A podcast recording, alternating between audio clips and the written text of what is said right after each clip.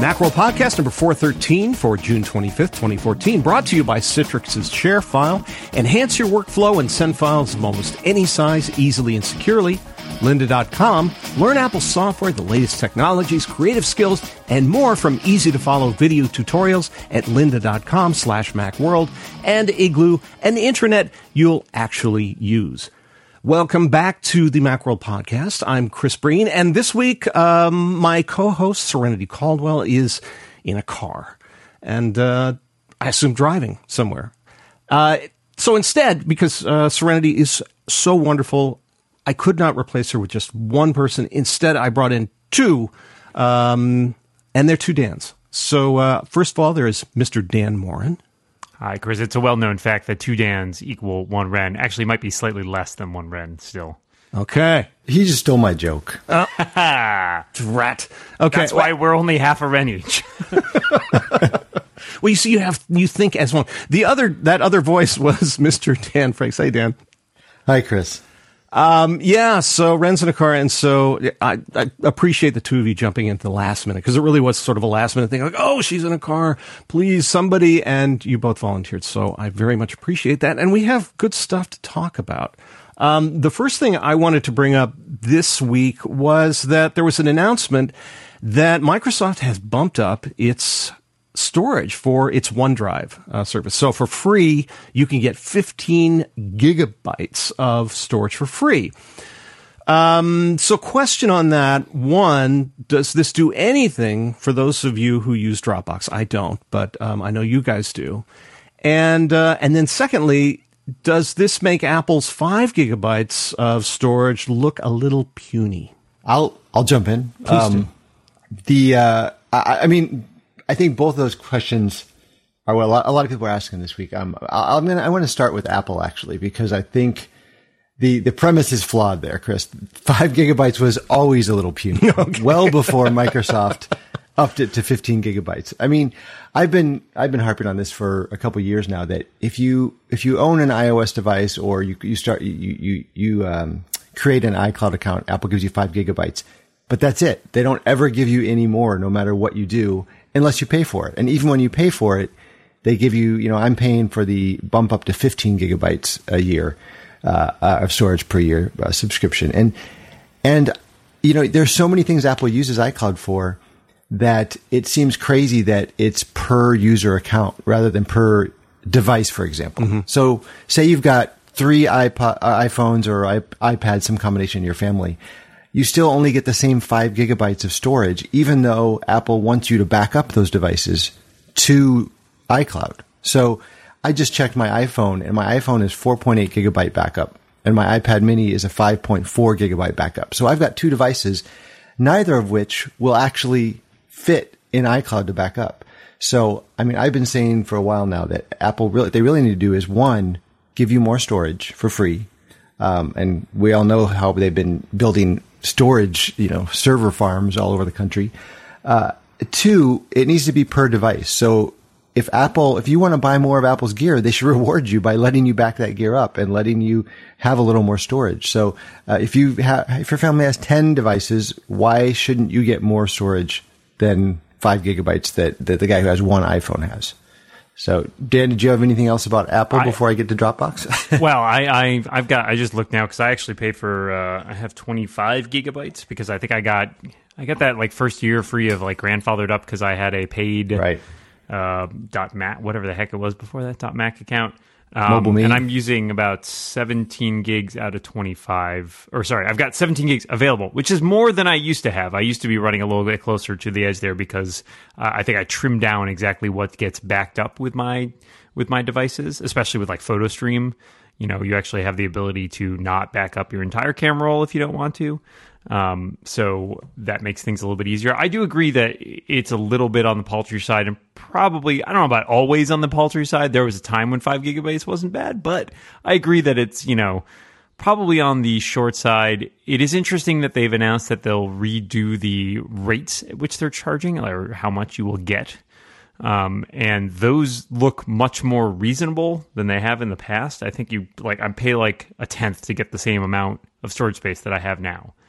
Um, but at the same time, it, it, storage is cheap, right? So in some ways, you know, paying for that barrier of entry doesn't. I, it certainly isn't generating revenue for them. Is my feeling on the matter. Um, like if they're charging, they're charging what? It's like it's like ninety nine cents a month for another five gigs, ten gigs. I don't remember, but it was cheap. Yeah. Um, and not something that's going to be like making them a whole lot of money. Uh, the big question for me is, you know, they've talked about their iCloud uh, photo library, and I believe that in the new world order, that does count against mm-hmm. your iCloud limit. So storage will be more at a premium, I think, than it is now.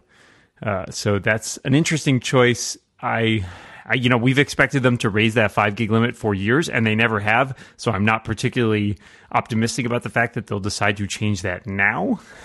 But it would certainly seem to be uh, to the advantage of its users and make a more compelling case for taking advantage of features like iCloud Photo Library. So, yeah, well, I wonder this that um, because Dan Frakes, our forum, um, our people in our comments have have said, I think rightfully, that you just have too much stuff.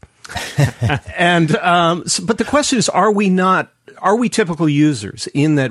You know, we all have multiple devices. We have a Mac or two. We have at least three or four iOS devices. So for us, five gigabytes is not nearly enough. But for kind of the typical user, which I think is what Apple's looking at here, who has maybe an iPhone or maybe an iPad or maybe both of them and maybe a Mac, but maybe a PC is that five gigabytes really as paltry as we seem to think it is? Uh, I think it is. I mean, the the people joking about the amount of stuff in my iTunes library, you know, that's all fine and good, but none of that counts against your iCloud, your five gigabytes, right? That's not backed up there. So when you're backing up your phone or your iPad or your iPod Touch, you're talking about things like your um, your your actual uh, apps and data, uh, and not well, even the apps. Except even your apps. Your apps don't count, right? Yeah, right, not even your apps, right, apps. It's, right. it's, mainly documents and photos and videos are the two big things, right? And those are those are things that almost everybody uses. Almost everybody takes pictures with their cameras. Yeah, and that's what I was going to say is that the things that do get backed up are the things that are not power user things. Those are the things that everybody has. My my wife is by no means a, a, a heavy user of, of apps and stuff like I am, and yet her backup from her iPhone 5 is at least, I think, three gigabytes. So, you know, my thing is, yes, five gigabytes is paltry, but at least give us five gigabytes per device that we've bought from you, Apple. If I'm going to spend, you know, $500 on an iPad and 499 on, a, on an iPhone or whatever combination to give me the same five gigabytes of space as somebody who signed up for a free account and has no iOS device to their name is kind of crazy. Okay, well, let's talk about Dropbox then, because Dropbox only gives you two gigabytes, and yet it's wildly popular. So why are we not up in arms about Dropbox? I mean, people other than me. Two reasons, I think. One is uh, Dropbox does provide ways for you non without paying for it to get extra money. Um, sometimes those are like incentive based deals, like set your camera to automatically, you know, your phone to automatically sync your photos to Dropbox. Um, sometimes it's referrals, sometimes it's other things. So there are ways. I don't think I'm currently paying for it, and I think I'm up to like seven or eight gigs on Dropbox, just for, like via these deals they have. Secondly, I think the other thing is that at least in the past, when it first rolled out, it worked really, really well. It was incredibly seamless for most people and they've always had a good history of interoperability among different devices. It's one of the, you know, there's we can count on all of our hands probably the number of Dropbox enabled text editors on iOS devices. Mm-hmm. Um, they are pretty broad with allowing support for their system, and I think that's helped them a lot. It got they got adopted by a lot of other places. They were kind of considered, you know, a standard in that way.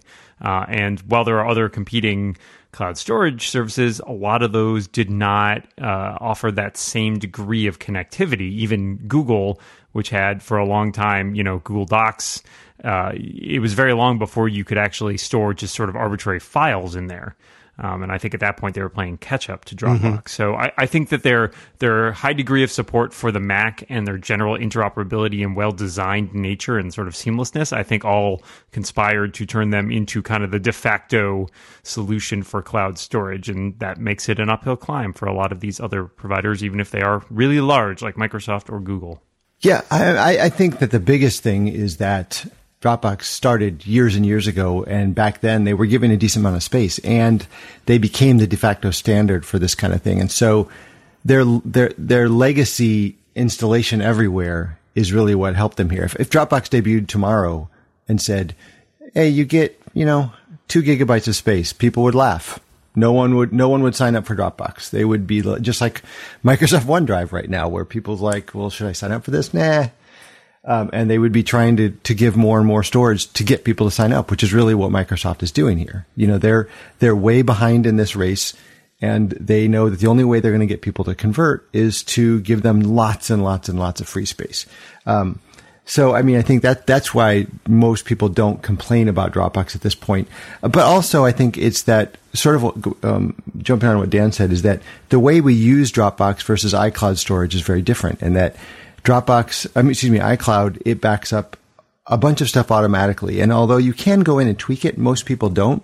And so what backs up to iCloud is essentially it's it's set and and you don't do anything. It just happens. Dropbox, on the other hand, it's integrated into like the Finder on the Mac, and so there's a folder here, and you know exactly what is going in there. You take stuff out if it you don't need it to sync and use up your space. You know, it's it's much more. Let's sync these do- these documents that I've chosen, and so I think that it's a lot harder for people who aren't heavy users of Dropbox to run up against that limit right away that, because that's there's a really good uh, point because Dropbox I think the way you're putting it Dropbox is a really like OS 10 solution and iCloud is kind of really an iOS solution just in terms of like their philosophies and approaches to that matter. Yeah, and I agree that get Dropbox getting in early really helped a lot because if you look at their pricing plans, in order to get more storage, you have to pay minimum a hundred bucks a year for another uh, 100 gigabytes. Whereas you look at some other services where you can go incrementally, say, like SugarSync, for example, I think is $40 or $60 for 50 gigs. Um, OneDrive has better uh, pricing plans. Google certainly has better pricing plans. Uh, Box has better pricing plans. And they also start off at a higher uh, minimum storage. So I do wonder the number of people have built Dropbox into their workflow and just say, well, this works for me and that's fine. And so I don't need to shop somewhere else. Now I put myself in a position where I am shopping somewhere else. And it's been an eye opener for me when I look at, you know, what the costs of it are, the amount of storage I get and some of the other features offered by some of these things. For example, OneDrive has a really good preview in it. You can look at just about anything that is in your OneDrive storage, more so than I found in the case with, with Dropbox um, you can for free use uh, the Office Online suite. So you get Office, Word, PowerPoint, and Excel, not the full blown versions, but some pretty complete versions. So if you're working with Office documents that actually few of us do anymore, but a lot of people do. Um, that makes that a very compelling service versus something like Dropbox. But I, I, again, so I agree.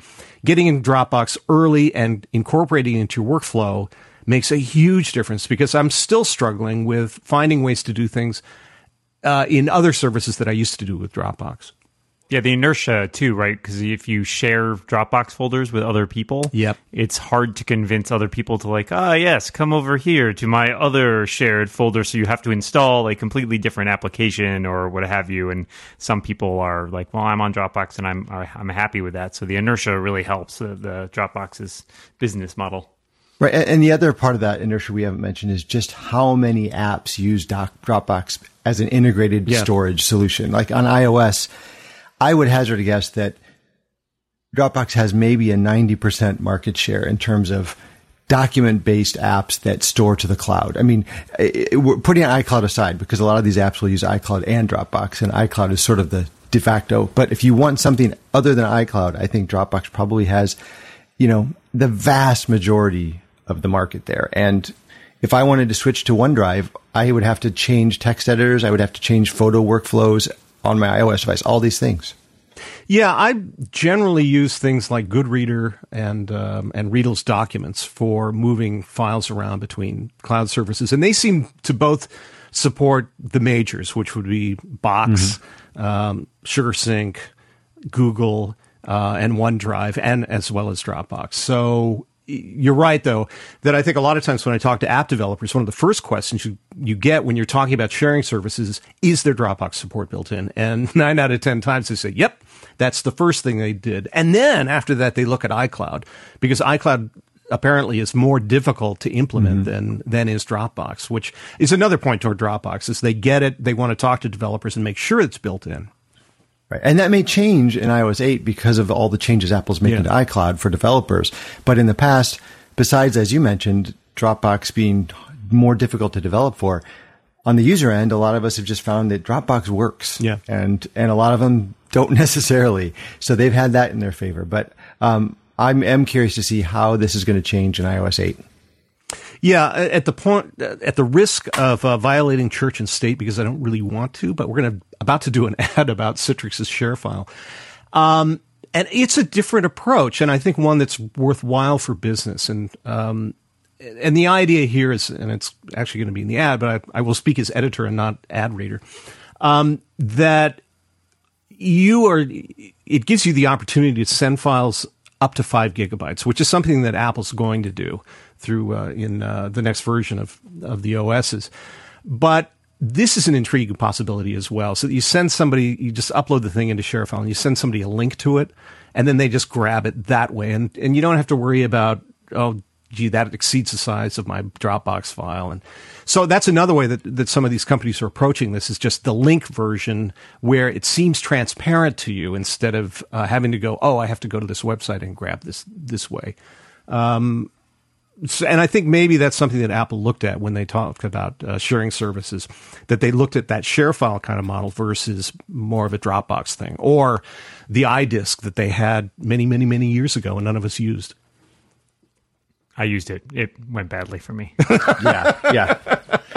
Well, yeah, maybe I that's think, it. I think a lot of us used it and then went, "Wow, right. this is really bad." Yeah, that's the but that's that's the the correct way to put it. A lot of us used and then didn't use. I, I lost data, so yeah, I never went back to it. Okay, well, um, and now um, I'm going to put on the other hat and be the ad reader guy and say now a word about that very subject, which is Citrix's ShareFile. If you're in business, this is no surprise to you.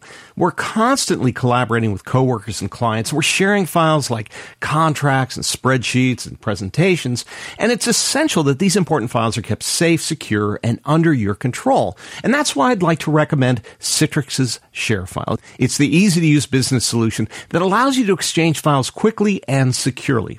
Now, personally, I use ShareFile primarily for its ability to share large files. I don't need to worry that I'm going to hit some email gateway's arbitrary limits or that the files I share are going to put me over some cloud services data cap for my particular plan. I send a link and it's done. With share files, as I hinted, you can send files of almost any size and there are no bounce backs. We're talking about five gigabytes limit. You can control who has access to your files and the levels of permission that they have.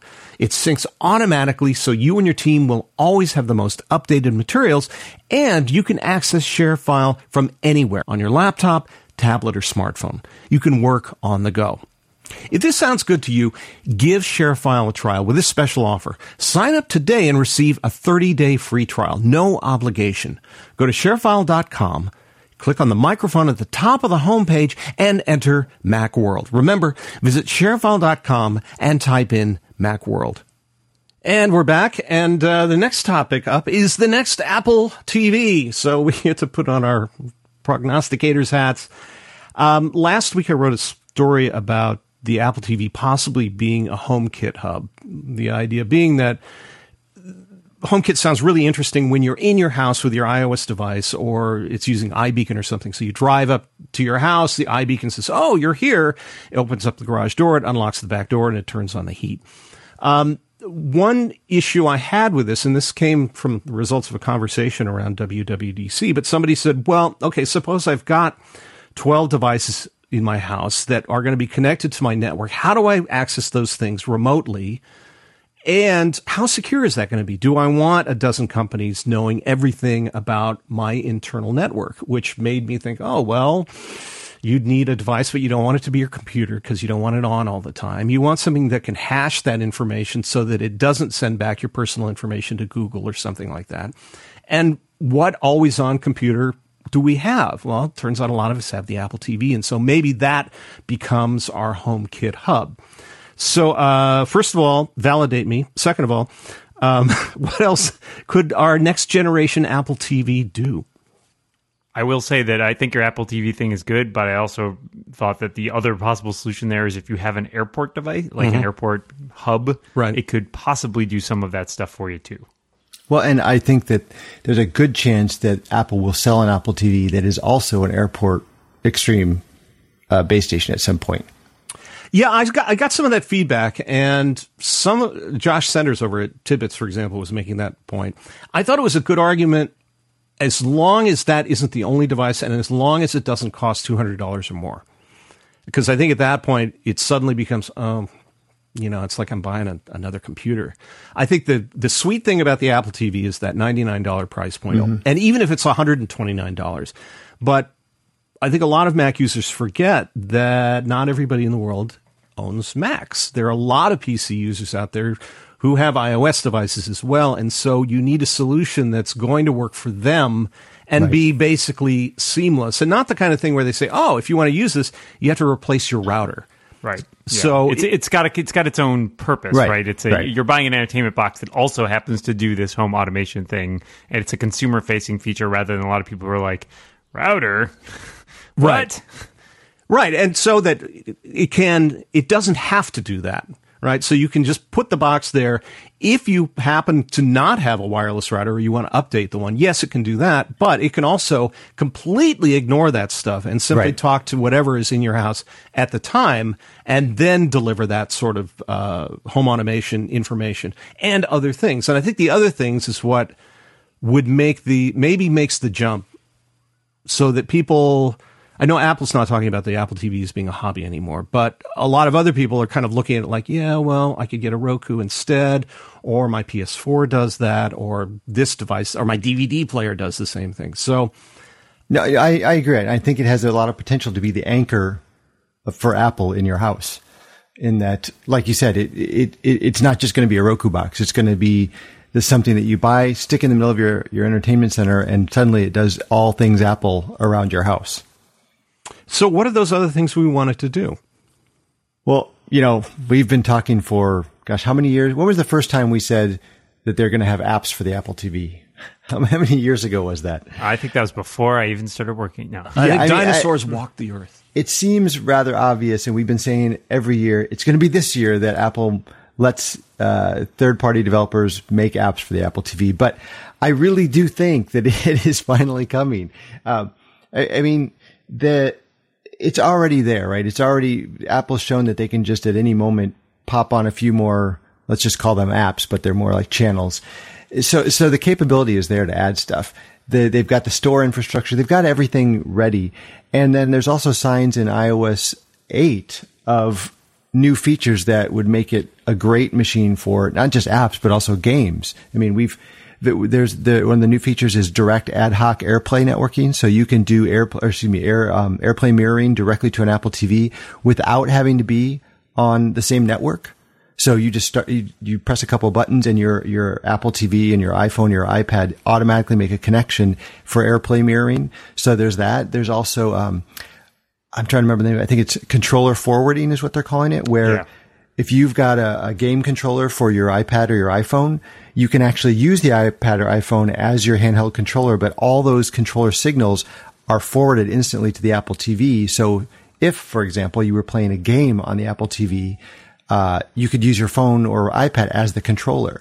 I mean, Apple's, they've got these little things they're dropping here and there that when you, you start to look at them all together, it seems kind of obvious that that's where we're going. So the biggest the biggest hurdle right now, I think, is that the Apple TV's processing power has always been one or two generations behind mm-hmm. the phone or the iPad. And so there will need to be new hardware, I think, to do the really demanding stuff. And I I'm think gonna, that's, go ahead. I was going to say, I'm going to play slight contrarian to Dan Frakes' opinion, which is to say, uh, one of the pieces of technical details that I've come across at some point is uh, I've heard that basically the way that the Apple TV works is that it is essentially a single app, if you put that in quotation marks, that runs on top of the platform, and that all the additional channels that come into it are basically subsets of that app.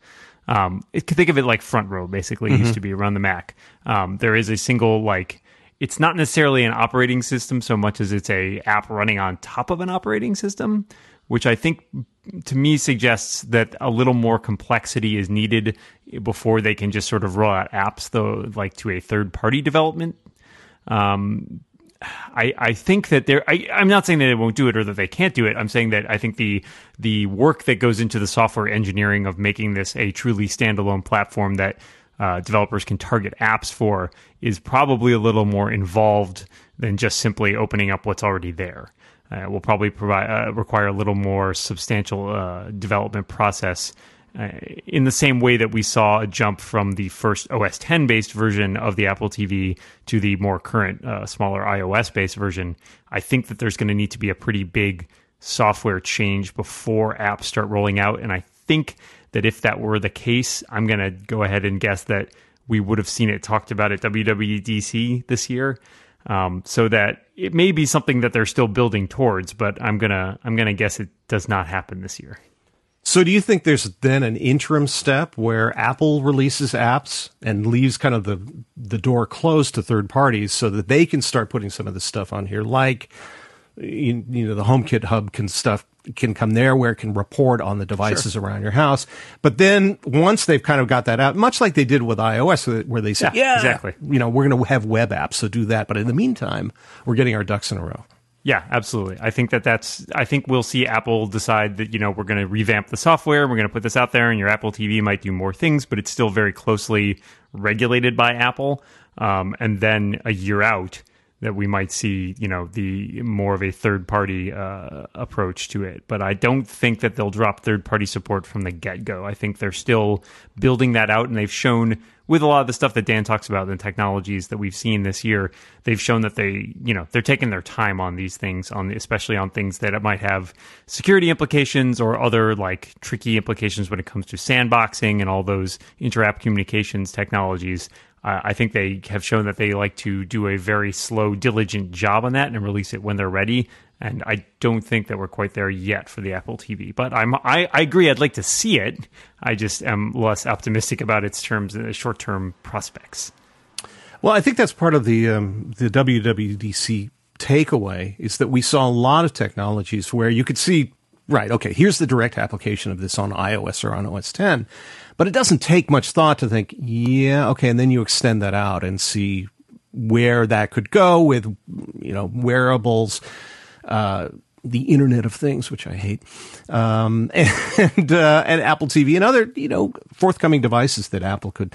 I mean, again, a lot of this WD, WDC stuff seemed like throat clearing for coming attractions. Yeah, I think that's possible. I think a lot of it is also stuff that they've been working on for a long time, right? So, you know, this inter-app communication stuff, all the indications yeah. I saw about that was that that had been in development for years, but it was tricky because it required significant re-architecting in the way that they, you know, it, it went against the grain of what all the stuff that they had delivered up until that point. So obviously it was not just like, oh, we can just tack this on. It's like, a, we got to severely re-architect a bunch of this stuff. Um, but you're right that they're sort of rolling out a lot of platforms between things like HomeKit and HealthKit, where they're saying we're creating essentially these standards for other developers to tap into.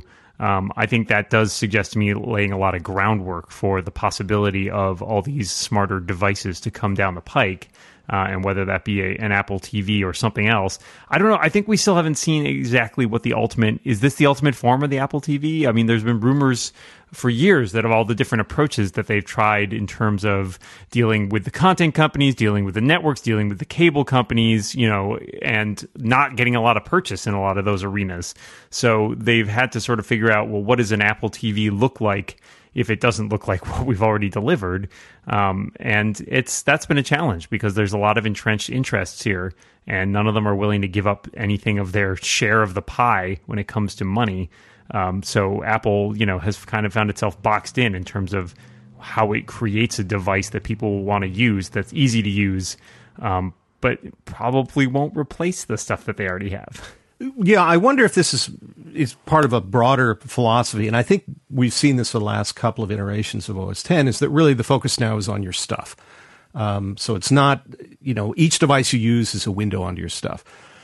And maybe that's partly where this goes is that the Apple TV is yet another platform for getting access to your stuff. So yes, it's about getting access to other stuff like entertainment, but also, at least in the terms of the home, so your stuff would include your thermostat and your locks and your cameras and, and windows. Um, other stuff that happens to be scattered around your house. So there's certain data that's on your computer that would be well suited for your Apple TV. So granted easy access to that. Um, part, basically, we're talking about the continuity movement that they're making at WWDC, but ab- having Apple TV as part of that instead of just simply being an entertainment device as we thought of it before. Well, good. I want to talk about one of these devices uh, right after this word from lynda.com. I'm a lynda.com author, so I can speak from an insider perspective. Here are the basics. Lynda offers over 2,000 high quality and engaging video courses taught by industry experts, with courses added every day. They have a wide breadth of courses from beginner to advanced. The videos include animations and diagrams and sometimes example files, and it's easy to find what you need. Lynda.com can help anyone learn creative software and business skills to achieve personal and professional goals. It costs one low monthly price of $25, and that provides you with unlimited access to the entire course library. It provides training to over 4 million people worldwide. The production values are great, and Lynda hires the best people, if I may be immodest, to produce its courses. And you can access lynda.com from your computer, your tablet, or your mobile devices. As an author, I have access to the library, and I find it an invaluable resource when I need to learn about subjects I'm otherwise not familiar with. I've been spending a lot of time lately with Lynda's Logic Pro 10 and Final Cut Pro 10 video courses, as well as Ben Long's photography courses. Sometimes I'll work my way through an entire course, and others I'll just tune in for a particular movie to learn a specific skill. Either way, it's a great experience. As a user of Apple products, you'll find the following courses helpful. Unix for Mac OS 10 users, Logic Pro 10 Essential Training, Final Cut Pro 10 Essential Training, iMovie 11 Essential Training, Photoshop CC Essential Training, Excel 2013 Essential Training, iOS 7, iPhone, and iPad Essential Training, and my own iPad tips and tricks and iPad for Business. You owe it to yourself to check it out. And you can do that for free for seven days by visiting lynda.com slash macworld. That's L-Y-N-D-A dot com forward slash macworld to start your seven day free trial. Okay, so that other device is, of course, the iWatch or the iBand or whatever they're going to call this thing. Um, there have been a lot of murmurs, um, more than just kind of the bloggy kind of murmurs that we've heard for a long time, but places like you know, the Wall Street Journal and Reuters and others are saying, hey, there's some really serious action happening here. Uh, maybe some less reliable sources have said, no, they're, they're making these things in July and they're all going to be out in October. We don't know about release dates. We don't know about number of sensors. We don't know much about anything except it seems to be getting a more, this is really, really going to happen kind of play, much more so uh, than we've seen in the last eight months, maybe, and also the kind of run up that we've seen when things actually do end up happening. So, do we think it's going to come out? And is it really about HealthKit? It seems like it probably is really going to happen this time. I say with all the caveats and asterisks that you want to apply to that, if only because I, I think you're right that the we have started the the supply chain can no longer be contained. Right. That's the simple way of saying all the partners that Apple relies upon to build its stuff, to create components for its stuff, and all the processes. There's just so much interest and attention on Apple that is it it is impossible when you involve that many different companies for things to remain truly secret. Uh, that said, it doesn't mean we know all the details of what that's going to look like, and a huge portion of what Apple brings to this market is their ability to integrate hardware and software. So we may be hearing about all the hardware ingredients, but we don't really know all the details about how that will work, what the software will be, and so on. But where there's smoke, there's fire, and it does seem like there's enough uh, murmurings out there from Asia where they build all these things to say that something is coming down the pipe. Uh, and what that is and how it integrates with the stuff we've already seen so far is more of an open question. Yeah, I, I, think it's obvious there's something going on. The, Apple has gotten too big to keep secrets anymore. I think is, is a lesson we're learning now.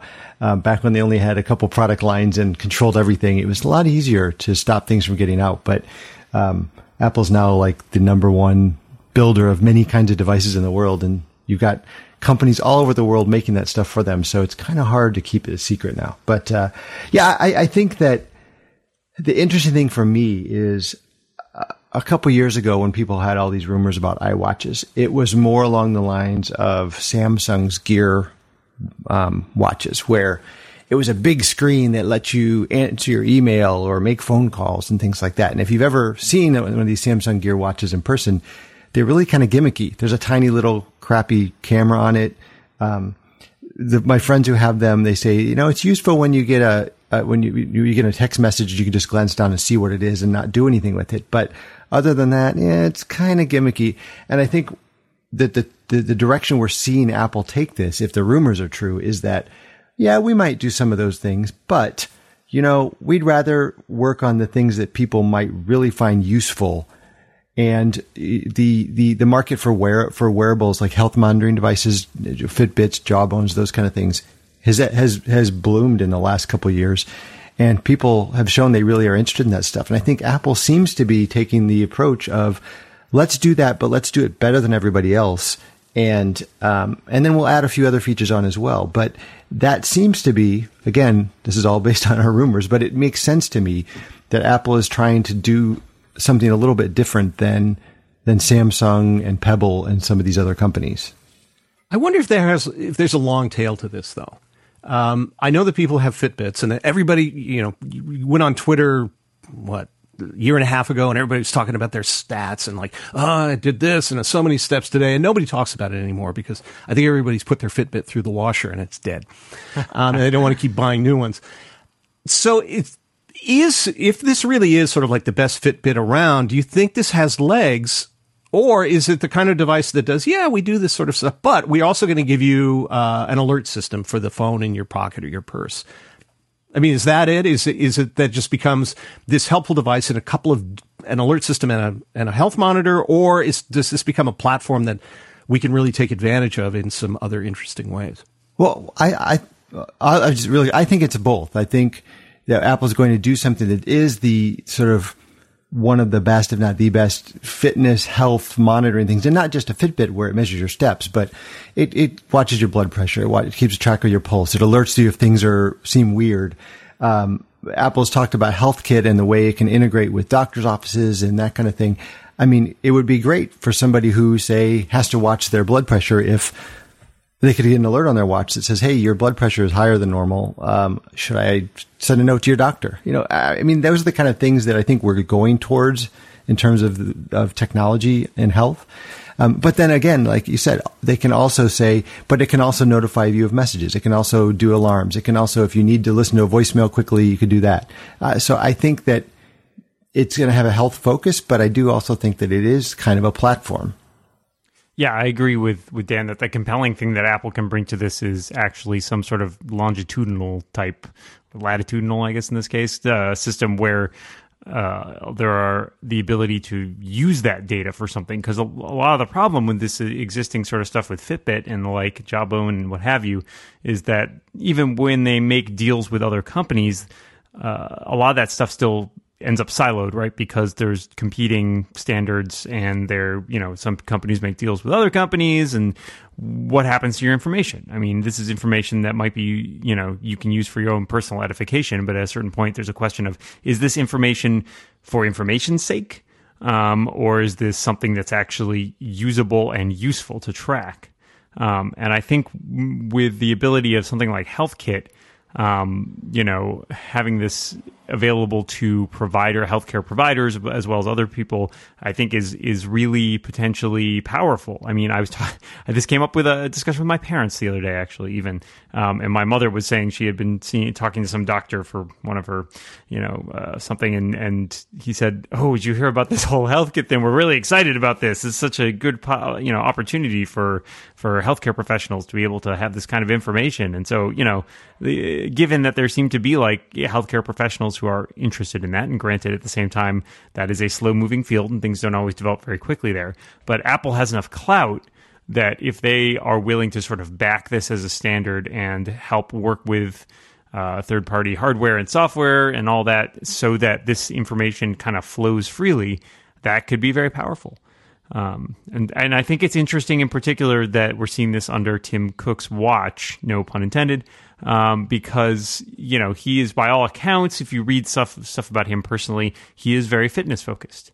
He's, I believe, an avid biker, um, and you know they talk about uh, a lot of the profiles of him discuss his his, uh, his exercise regimens and stuff like that. And I think that that bodes well because it's something that he actually cares about, um, in the same way that you know music was something Steve Jobs always cared about and brought a lot of passion to. And I think having that kind of passion and having that look into what is this actually used for, how are we going to find this useful, uh, means that it can potentially be a more interesting pro- product than something that's just based on you know market research. Um, but but make no bones about it. At the same time, you know, if the Apple TV has graduated from hobby status, the iWatch is the new hobby.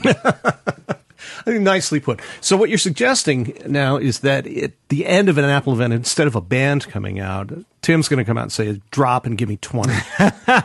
Oh yes, check under your seats. There's nothing under your seats now. Do push-ups. No, check again. yeah, no, check while you're again. down there. No, check again. No. Yeah. Okay, um, we have uh, one more spot, and that is Igloo, which is an intranet you'll actually use, and we'll be back to wrap it up with one more topic. Igloo is bringing task management into the intranet, but how is yet another task management system actually going to help you get work done? Well, think about all the tasks you do that aren't part of a specific project. Updating a graphic in a presentation, requesting text changes in a Word document, or delegating to-dos after a meeting. Igloo makes this easy by keeping these kinds of tasks directly with your content. You don't need a project or a specific task list, but you can use those too. Content tasks inform your team if documents need edits or if it's ready to go to the client. They're particularly great for recurring meetings, like you view everything talked about in last week's meeting. It's easy to see what was completed and what wasn't. The tasks are right there. And when you're the one assigned tasks, whether it's on a project list, on content, or a personal task, they all show up in one view. It's the easiest way to manage your day-to-day work. Tasks are free for all Igloo customers coming this summer as part of Igloo's latest update, Unicorn. Learn more at igloosoftware.com slash macworld. All right, we're back, and that last topic is something that Ren and I talked about a few weeks ago and immediately dismissed, and then somebody actually wrote a good piece on it. And then we went, oh, well, hmm, maybe that's not such a bad idea after all. Uh, Dan Moren, why don't you set that up? Sure. Uh, so, one of our regular contributors, Marco Tabini, wrote an interesting article around these rumors of Apple using the Lightning connector on iOS devices as a headphone jack. Um, now, obviously, I think many of us sort of at first blush were like, "Oh, that's terrible! The headphone jack. It's very standard. It's everything works with it. All your headphones plug into it. Why would you mess with something that's clearly so perfectly designed?" Um, and you know, there's there's a valid argument for all of us, and, and Marco even acknowledges in the article, you know, he's got plenty of expensive headphones, and he's you know not thrilled at that idea, but that before we sort of, you know, just go with our knee jerk reactions, we might want to look into why Apple is considering something like this. And of course, there are the usual, I don't know if you want to call them nefarious, but there are the usual Apple like motivations for doing so. It gives them more control over licensing, it gives them more quality control in the same way that.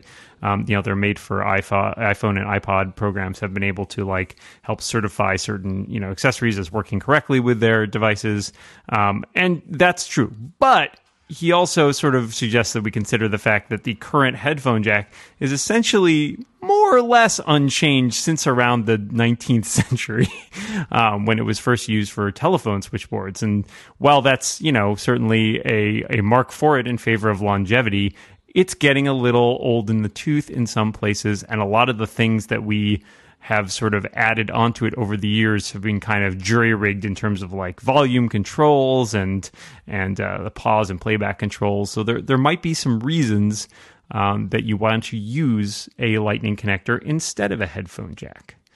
Um, and among those, not just the increase in technology and the fact that a lightning jack is much smarter than a normal headphone jack, but things like design considerations for the phone. A, a headphone jack limits the width of your thickness of the phone, right? You can't make it any smaller than a standard headphone jack. Um, and Apple, of course, is incredibly design focused. So, you know, it might want to reclaim that space, especially if it's considering making a thinner iPhone. Um, and certainly that, you know, headphone jack and all its equipment takes up space inside the phone as well. And if that's space that you want to use for something else, more battery capacity or an additional chip or coprocessor, um, that might be valuable. Space is at a premium inside the iPhone. So having the option to instead route audio through the lightning connector could be beneficial in that scenario. Not to mention that uh, you know the headphone jack is also an analog technology, and all the music on your iPhone is probably not stored on wax cylinders. So you know having a direct digital connection could potentially uh, improve sound quality um, and allow for some other flexibility in terms of the processing of that sound. So there's a number of reasons that we shouldn't necessarily dismiss it out of hand, even as we'll probably now do that. Okay, Dan Well, Franks. uh, Before we- yeah, before this, we we talked about this subject, and you say, yeah, it was well written, but I don't agree. Well, I, the I think we should back up really quick and say the reason all this speculation has come about is because there was an Apple patent that was uncovered that shows Apple using the the Lightning connector for audio output, which it can already do. But the idea here was to use it as a headphone source rather than a headphone jack. And um, the other argument in favor of design considerations is that not only do the internal components matter, but the headphone jack itself is currently one of the thickest components in an iPod Touch, an iPhone, iPad. So, um, in theory, getting rid of the headphone jack would allow Apple to make thinner devices. So does that mean it's a good idea? I don't, I mean, all the things Dan said are true. The, the, and the patent itself specifically mentioned. Let's clarify, Dan. It's not a patent. It is an ex- a specification for the Oh, Made sorry, you're right. iPhone program. Yeah, that, that's, that's your little. It has, it's a little more concrete than a right, right, right, right. You're right. You're right.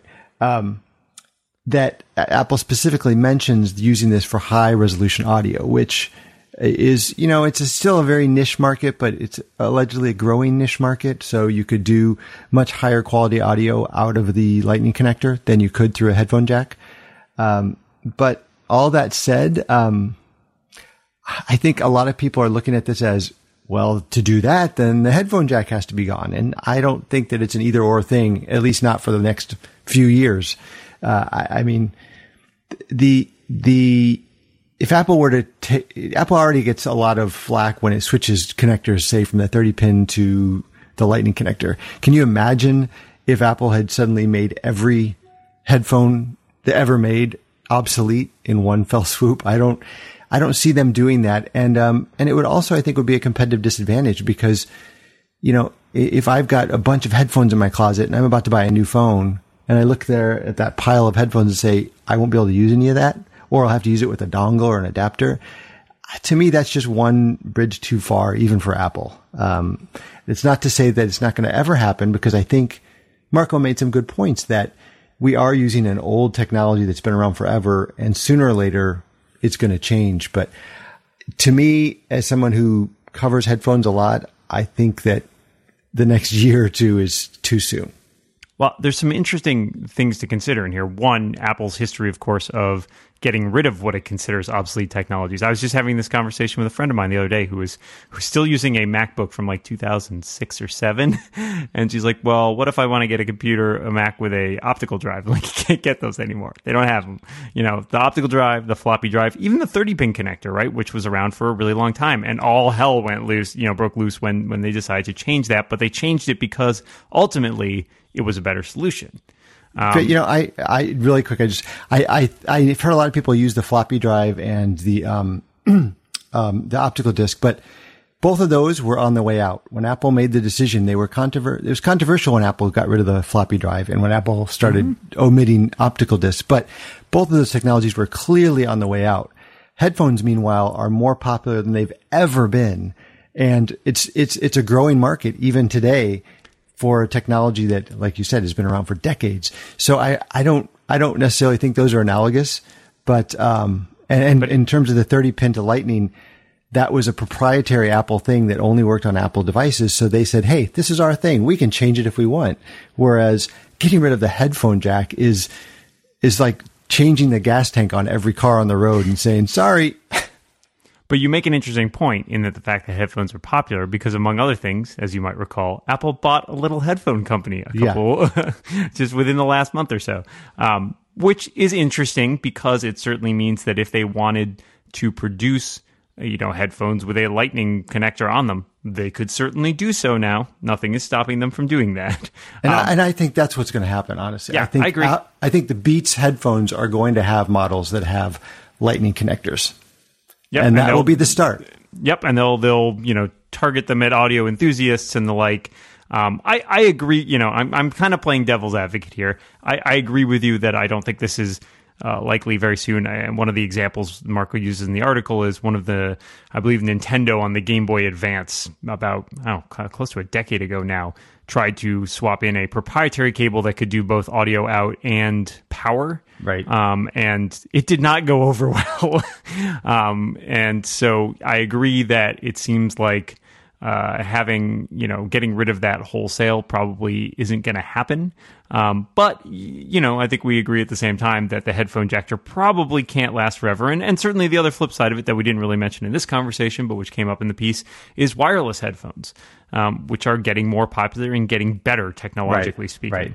Uh, and so that's another ingredient to consider here because if there is a more of a move to wireless headphones, that certainly is an impetus for saying, well, maybe we don't need a headphone jack anymore. But, yeah. you know, we're not at that point now. But, you know, at some point in the future, it seems likely the headphone jack will go the way of all those other discarded technologies.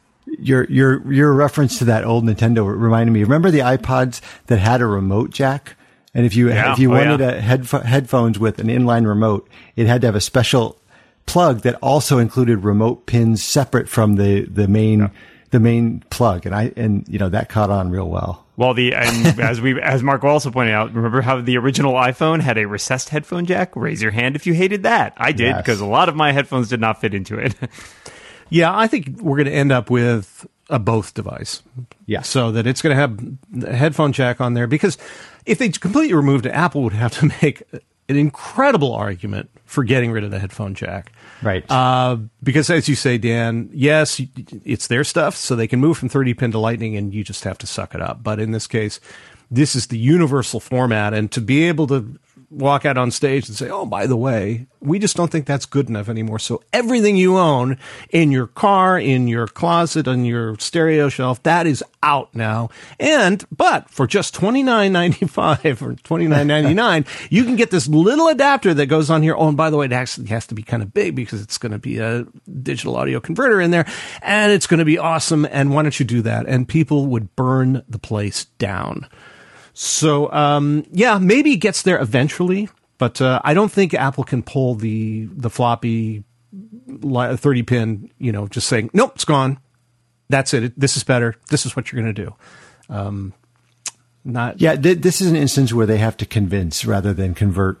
Um, they they they would have to, like we said, make their own or have re- reputable, you know, respected vendors make make Lightning connector headphones get some momentum, get it to where there's enough out there that someone could say, all right, if they drop it, I can go for this, you know, but it, we're nowhere near that. I, guys, we've we've ignored the biggest problem here, whatsoever, you know, entirely, which is that Apple can't even make good earbuds with a with a headphone jack. So, uh, yeah, well, yeah. and and and the same criticism is made of Beats in that Beats are not audiophile grade. They're not no. great headphones. I mean, but they sell really well. They sell really well, but they're not. They simply are not really good headphones. And so, if you're making the argument that we're we are going to make our own headphones that are lightning, and we're going to make them so good that everyone wants to convert, they're a long way from that point. Yeah, they've really got. They do, they would have to sign on Sennheiser and AKG and Bose, Bose, B and W, basically get all the the high end headphone makers to buy. Granted, in. many people that they probably have good relationships with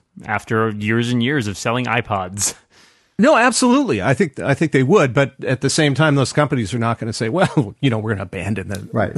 And and what I think what I mentioned earlier that the the spec that Apple published um, focuses on high high resolution audio, and I think that's where this is going to start. I think that you're going to see some high end headphones um, or digital, you know, digital analog converter slash, you know, other audio components from audio, respected audiophile companies that are taking advantage of that higher higher resolution output. You're going to have to see music sources, you know, um, actual audio files from vendors, maybe from the iTunes store, some eventually that are higher resolution than than than what we've got now.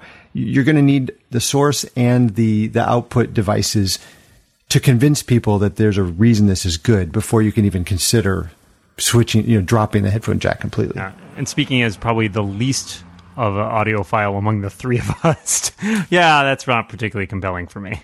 Right. Right. Yeah. No. I maybe it brings some of the audiophiles out of the woodwork, but um, Apple so far has not done a whole lot for that community. Apple lossless is is certainly one nod toward them, but I think by and large, Apple has said, you know, AAC at 256 is it's pretty good. It's pretty darn good. And if you want to argue that it's not, good. You're best on, of you're luck. On the, yeah, Okay, you're let- on the far let's- end of the bell curve here. Sorry, guys. Okay, let's let, let's though let's take a step back and let's do our our our let's all remember that this is Apple and 256k AAC is awesome and great and perfect It should be enough for anyone, Dan. until they release The higher next thing. resolution Yeah, right. and then tell us how much better it is. So I we we've got to be Retina fair here. audio, guys. Retina Right. audio. It's coming down the pike. Up until the keynote where they announced high resolution audio, 256k is perfectly fine. And to be fair, everybody does that, right? So Microsoft Yes. says, yeah, Right. Vista True. is awesome. No, it's terrible because now we have Windows whatever out now. So it's, it's much better. Um, and I think that'll do it. Uh, this has been a great discussion. Again, I really appreciate you guys jumping in at the last minute to be here on the Macworld podcast. So thank you, Dan Moren. Thank you, Chris. And thank you, Dan Frakes. Happy to be here. And that wraps up another Macworld podcast sponsored by Citrix's ShareFile. Enhance your workflow and send files of almost any size easily and securely. Lynda.com. Learn Apple software, the latest technologies, creative skills, and more from easy to follow video tutorials at lynda.com slash macworld and Igloo, an intranet you'll actually use. If you have any feedback for us, drop us a line at podcast at macworld.com. Thanks very much for listening.